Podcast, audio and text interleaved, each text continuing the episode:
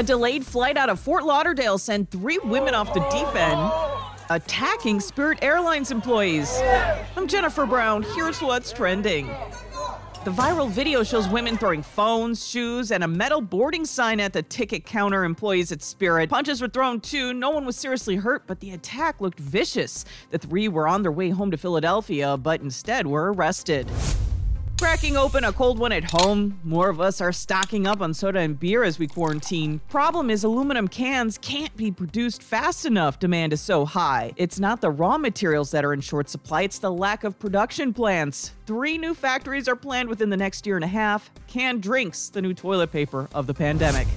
And most of us have read or seen the Magic School Bus series. Author Joanna Cole has died. Her books were full of knowledge and humor. Cole was 75 and died in Sioux City, Iowa.